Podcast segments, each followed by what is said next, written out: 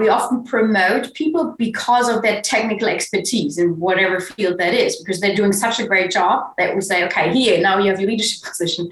But it actually requires different skills, right? So what made you a good team player doesn't necessarily make you a good leader. So it's really about um, you're supporting people to, to, to be able to develop those skills. Welcome to the Super Managers Podcast, where we interview leaders from all walks of life to tease out the habits, thought patterns, learnings, and experiences that help them be extraordinary at the fine craft of management. Our goal is to bring you the lessons and the insights so that you don't have to learn through your own mistakes, but so that you can shortcut your way to being a great leader. This podcast is brought to you by Fellow, a software platform that helps managers and their teams collaborate on meeting agendas, track action items, and turn chaotic meetings into productive work sessions. Check it out at www.fellow.app.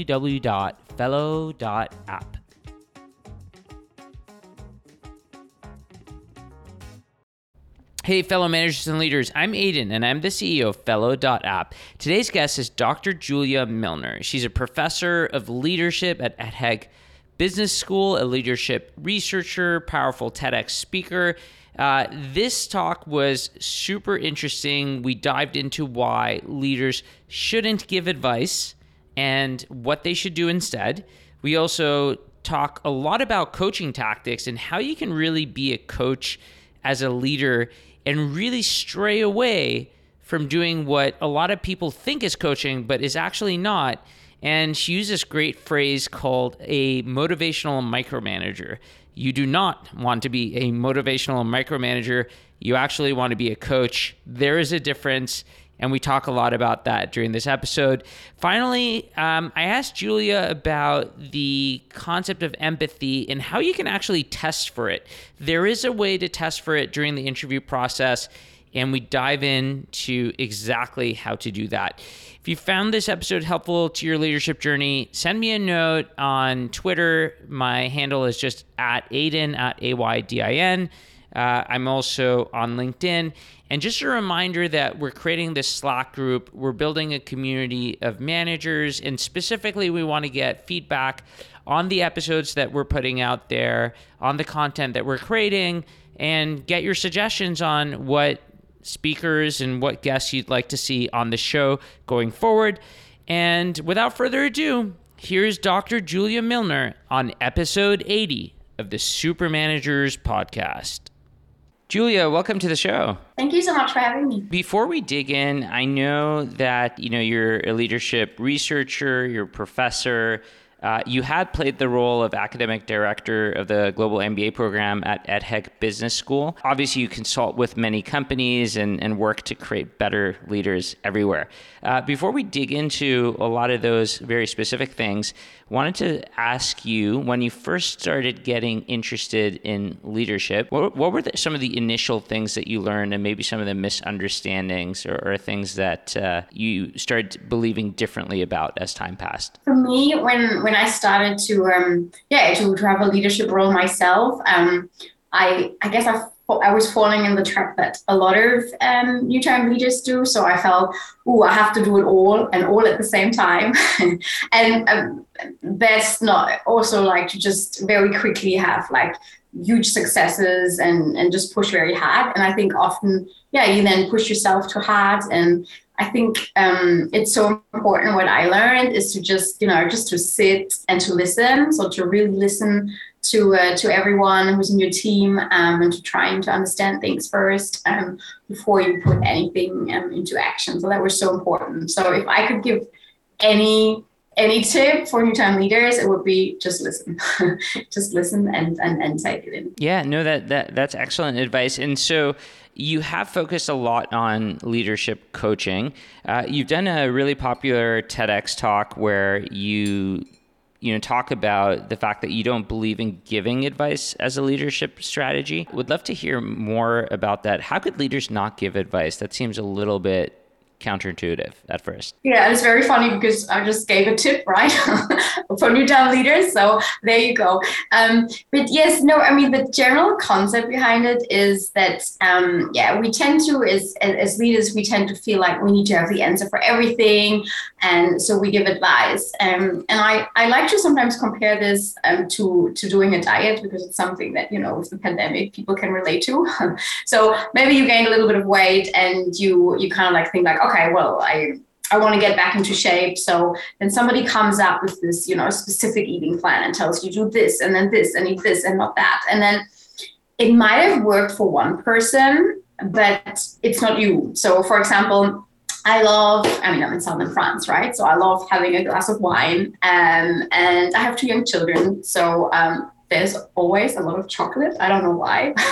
it's just what it is. So if you would give me like a diet plan and tell me, okay, you can't drink any alcohol and you can't drink any chocolate, sounds really bad, doesn't it? but anyways, then I would probably fail. Okay. So it would might make much more sense to maybe ask me about, you know, my digital life and what can I maybe do more of or less of um, because it fits with what I'm doing. And that's kind of like the same with, with, with leadership, you know. So maybe you as a leader think, oh, we could do it this way, but your team member has been working on the project and has been talking to the customers and has lots of new insights. So by telling everyone what to do exactly, you're micromanaging and then you miss out all of these great um, opportunities.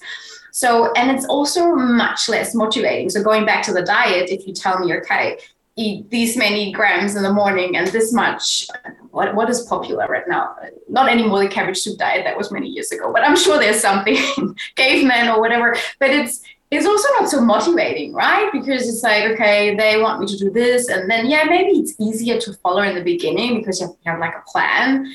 But then there's nothing else coming from it. So if leaders rather empower others to come up with their own solution, you know, so instead of telling them what to do, asking questions like, okay, what have been doing so far? What has been working?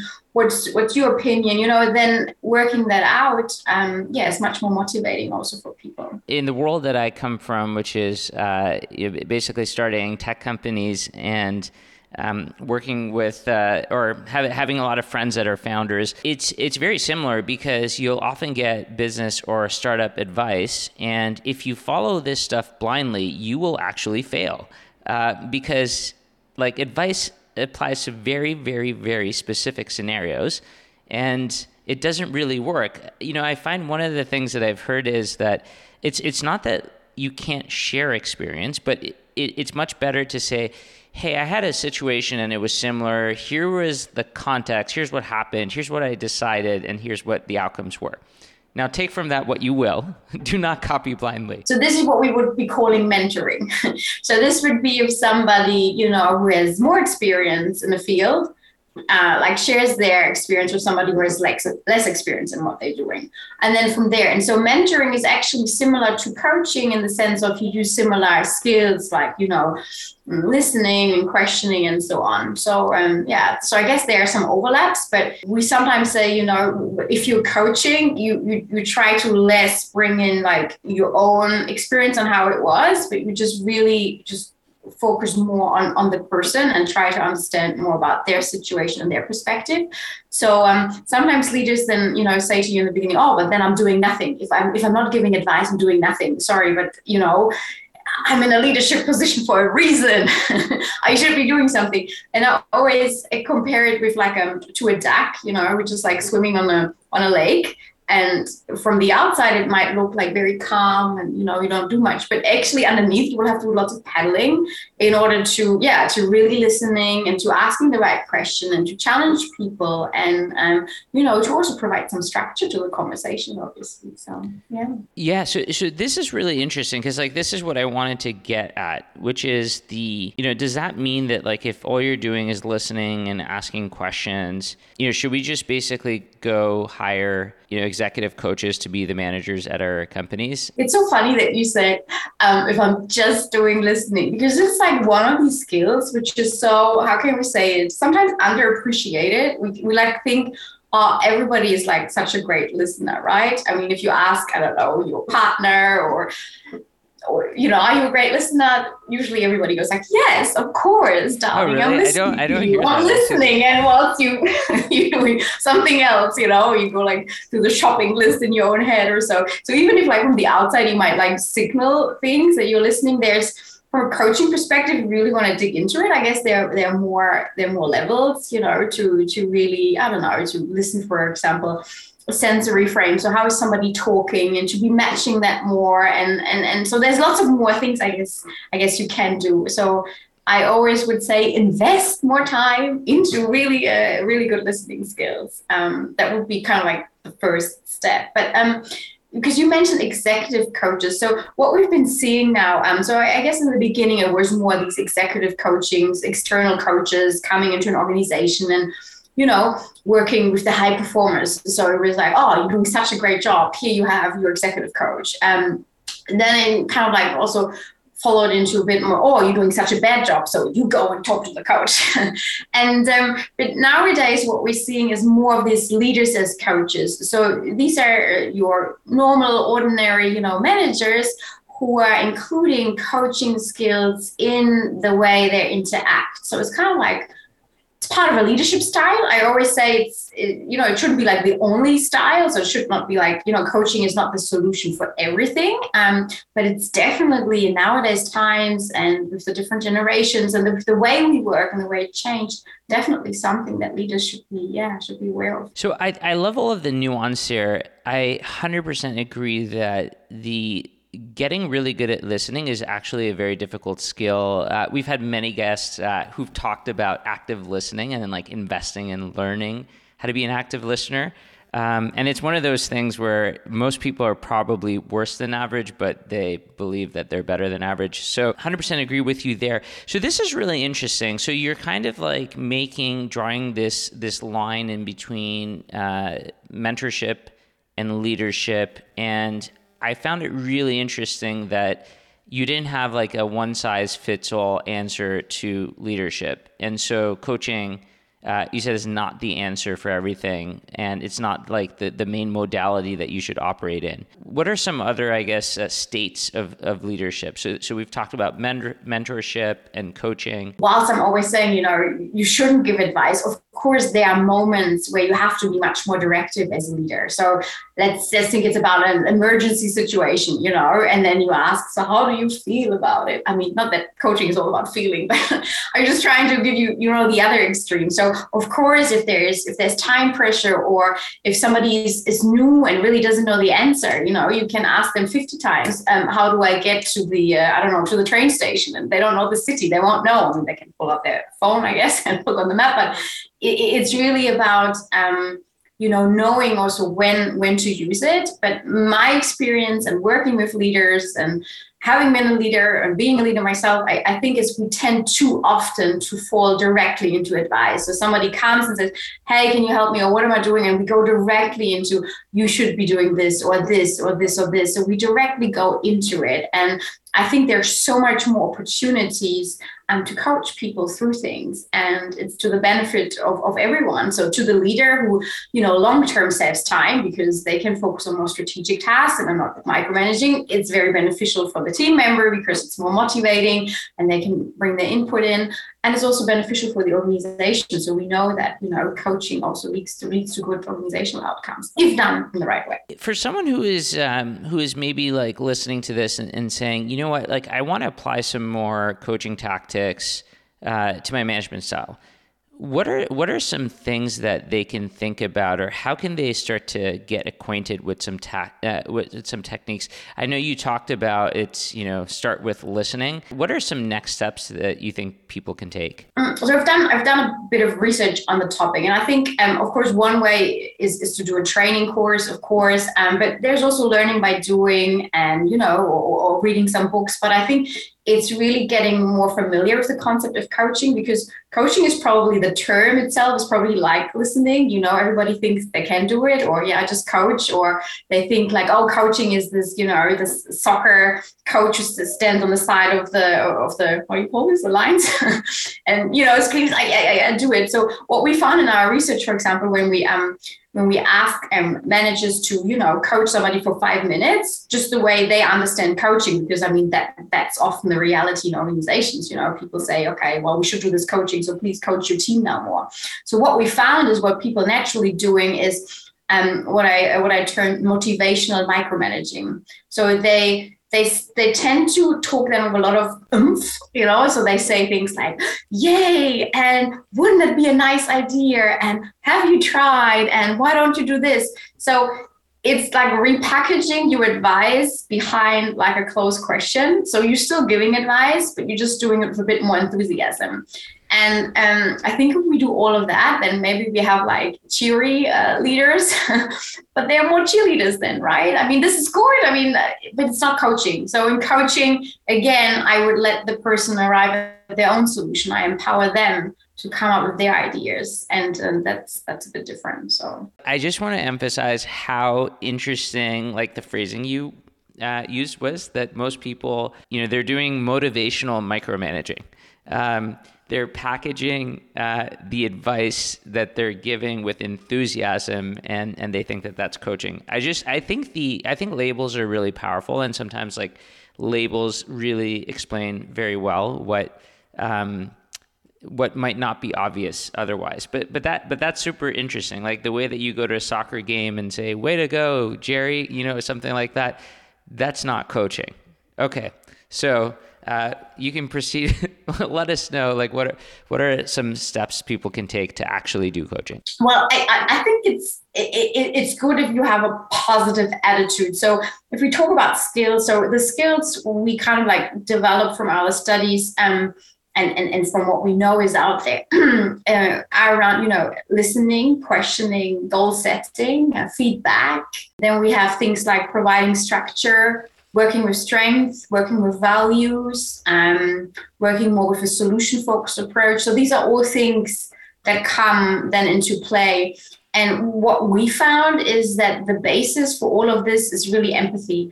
And i think that's so so important. And um, I had like many leaders uh, saying to me, "Oh, Julia, you know what? I mean, I struggled before the pandemic. I struggled with empathy like face to face, but now, you know, I'm leading like virtually, and I'm sorry, but how, how am I going to be empathetic, you know, while while I'm there? So I think that's something so so important for leaders to." Yeah, I don't. I don't know if you can say learn, but I think it's it's also a skill that absolutely can be learned. Um, it, it might be easier for some than for others, um, but we know that um, in order to be a successful coach in our studies, the basis was really the empathy. So if, if you can build that connection and if you have that empathy, it's much easier to put the other skills to it. Um, but I really want to encourage leaders because what we saw in our studies is that um, in the beginning leaders might not be coaching but with very short amount of training they can really um, improve on all of those skills. Some easier to improve or quicker to improve than others but they can for sure improve. So there's hope. I really like that. I guess one of the um, one of the scenarios that like we probably run into this because we get a lot of uh, managers who are experts in their fields uh, and then and then it makes sense uh, you know there's there's some rational uh, reasons for us to you know turn them into managers and leaders of teams. Uh, but you've also talked about you know you can you can not be the expert in the room um, and really be a great manager by you know figuring out the expertise uh, of other people. So I guess like you know for the new managers, like for someone that say is looking to do the you're you're a senior leader within an organization you're about to promote someone into the manager role. Uh, what conversation should you have with that new manager? It's kind of like paradox, isn't it? So you're right. We often promote people because of their technical expertise in whatever field that is, because they're doing such a great job that we say, okay, here, now you have your leadership position. But it actually requires different skills, right? So what made you a good um, maybe team player doesn't necessarily make you a good leader so it's really about um you're supporting people to to to be able to develop those skills i guess what are they looking for i mean i would always be looking for you know willingness to learn um, openness um, um, real interested people. Um, I think empathy is also a very good one to look for um, and, and, and to see that. But uh, you know, I, am a big believer that you can you can learn you can learn to be a good leader. So um, so it's it's also giving people a chance. Hey there, just a quick note before we move on to the next part. If you're listening to this podcast, you're probably already doing one on one meetings. But here's the thing we all know that one on one meetings are the most powerful, but at the same time, the most misunderstood concept and practice in management. That's why we've spent over a year compiling the best information, the best expert advice into this beautifully designed 90 plus page ebook. Now, don't worry, it's not single spaced font, you know, lots of text. There's a lot of pictures. It's nice, easily consumable information. We spent so much time building it. And the great news is that it's completely free. So head on over to fellow.app slash blog to download the definitive guide on one on ones. It's there for you. We hope you enjoy it and let us know what you think. And with that said, let's go back to the interview.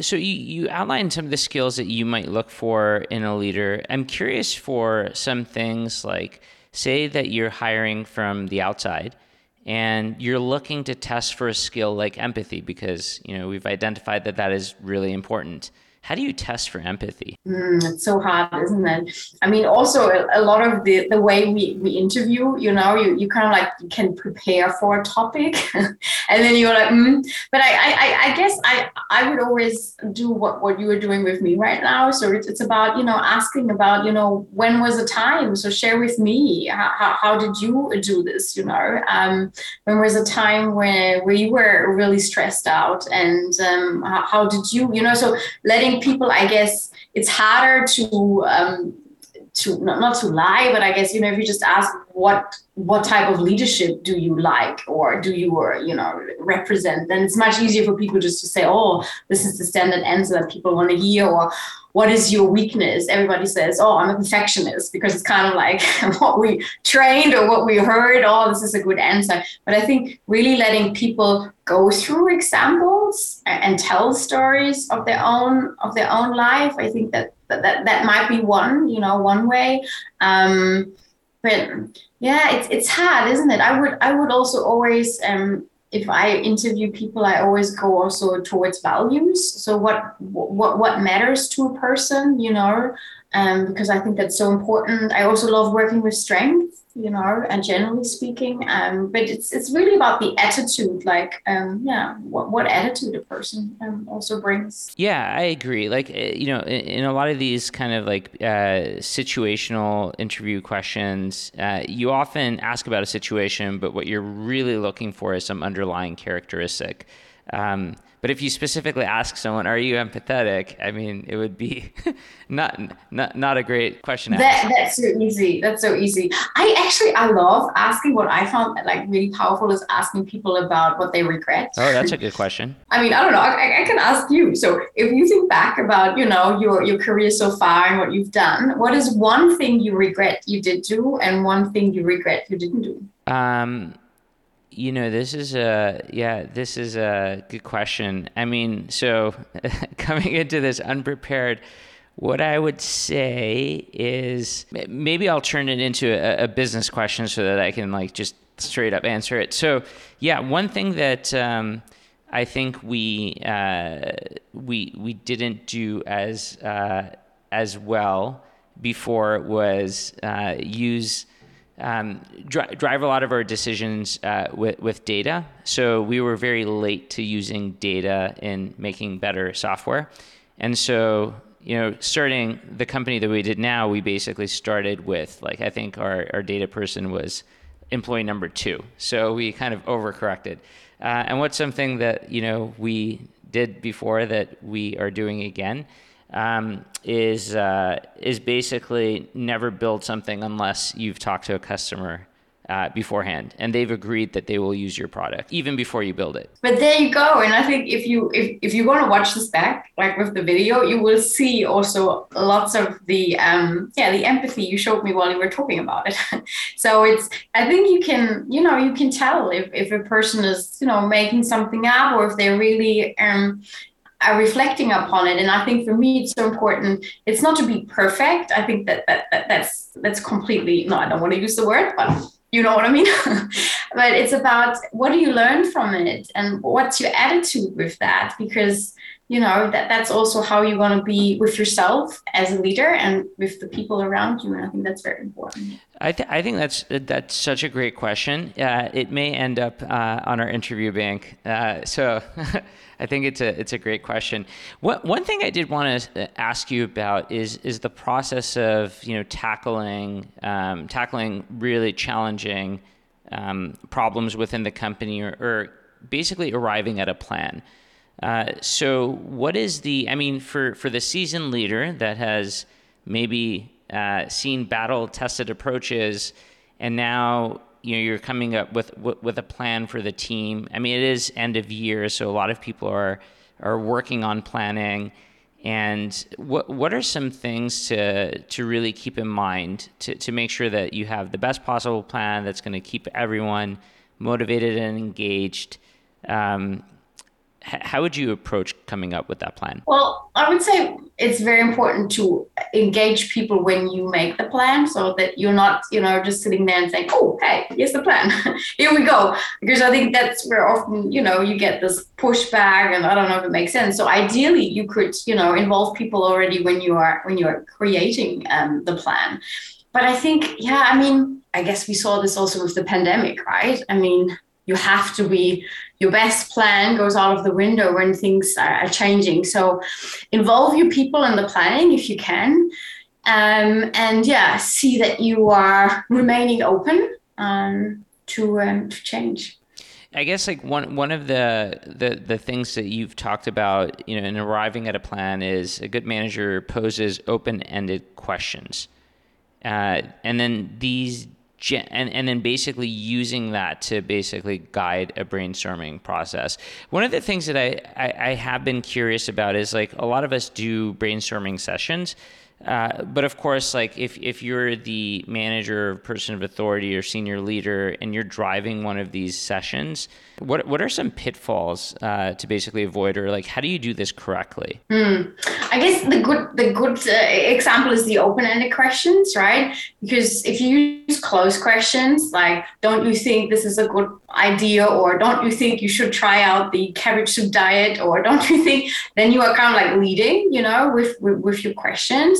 So I guess um, if you really want to do a brainstorm session, is that it's important that you really have this role as facilitator or as, as coach in that sense, and are not trying to over, you know, power it because I guess people also often, you know, you're the leader, so they say, oh yeah, if whatever you say is right. So they they might even you know fear that. So i guess you need to create also a culture where people uh, feel comfortable in talking, you know, and where it's actually good to, um, how can I say this, to criticize, but not in a, not means in a negative way, but it's also good to criticize, you know, the leader in, in the sense of, hey, you know, my idea is different and, and um, to really bounce it off because otherwise you're just cre- recreating yourself you know in the sense of everybody just says yes yes yes to you and, and maybe that's nice in the moment but does it really uh, bring out the best idea? Not so sure. No. Yeah. You know, one of the nice things about coaching is that if you can get good at it,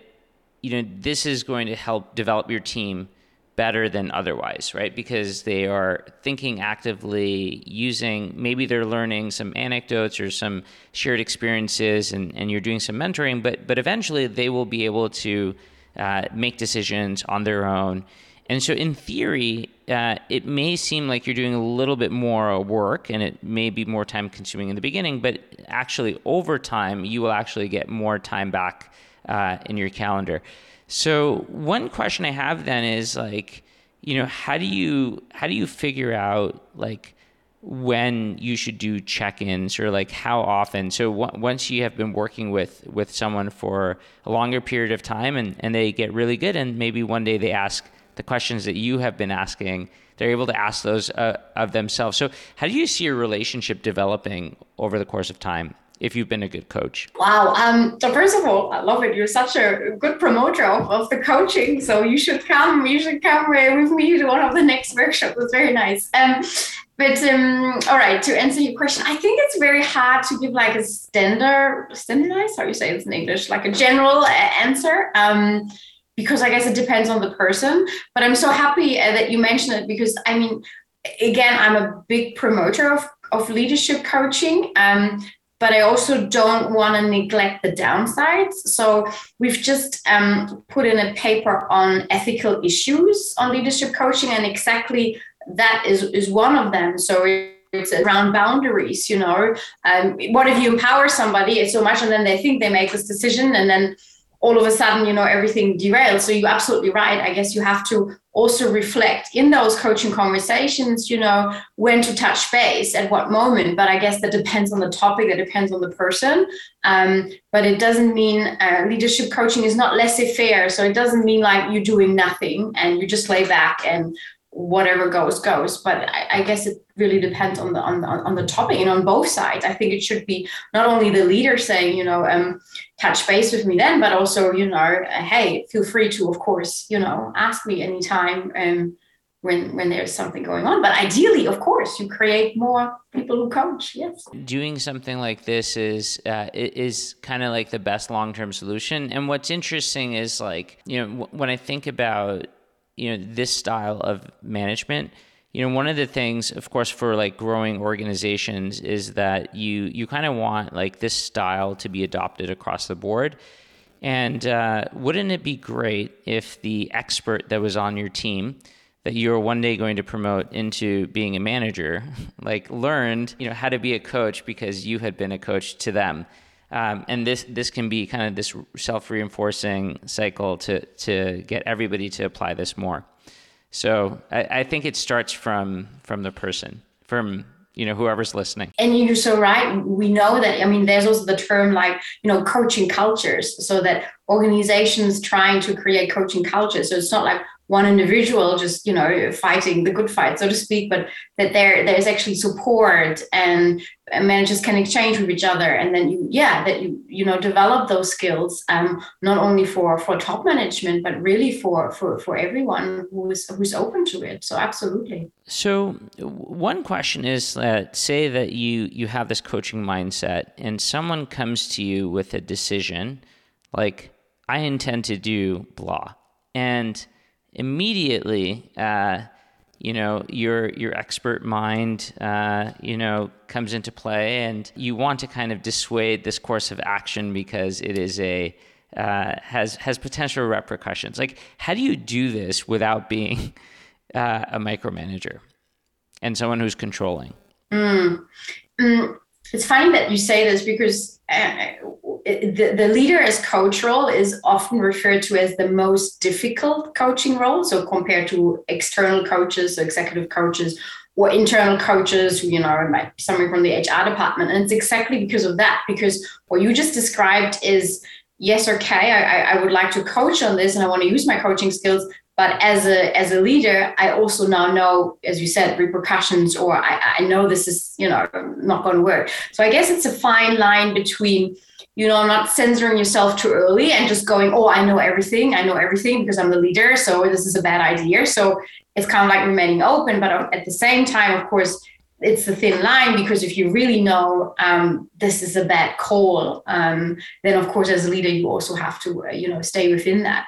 And again, it doesn't mean laissez faire and letting everything run. Of course, as a leader, and that's why it's so challenging you also operate within the organizational constraints right? So you can't say to somebody yeah do whatever you want. I mean you still have targets to achieve and so on. But i think within that within these you know goalposts there's so much room to again let people contribute in a way that makes most sense to everyone. Um, that we should do more of that yes yeah, that makes a lot of sense. So, Julia, we we've talked about uh, we've talked about a lot today. We talked about how motivational and micromanaging is not coaching.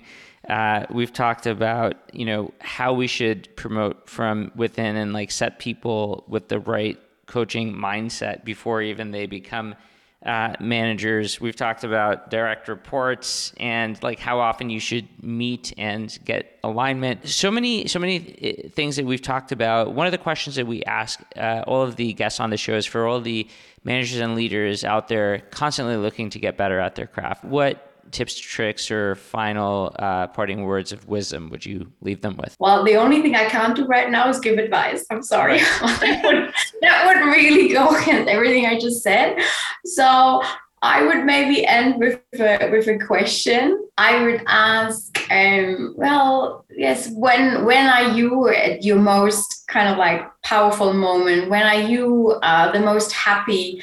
When are you the most floating? And how can you do uh, maybe more of that and put yourself as a leader in a situation where you have the time to do more of that? And then how can you do all of this in terms of bringing this out in every team member. So how can you how can we make kind of like organizations and work a happier place by really letting people be in their most powerful and most um, happiest and of course also ideally most productive moment? What might work for me i can tell you what makes me happy um, but it might not be what makes you the most happy. So and that goes the same for every team member. I think I think those are all really great questions and also a great place to end it. Uh, Julia, thanks so much for doing this. Thank you so much for having me. And that's it for today. Thank you so much for tuning into this episode of the Super Managers Podcast. You can find the show notes and transcript at www.fellow.app slash supermanagers. If you like the content, be sure to rate, review, and subscribe so you can get notified when we post the next episode. And please tell your friends and fellow managers about it. It'd be awesome if you could help us spread the word about the show. See you next time.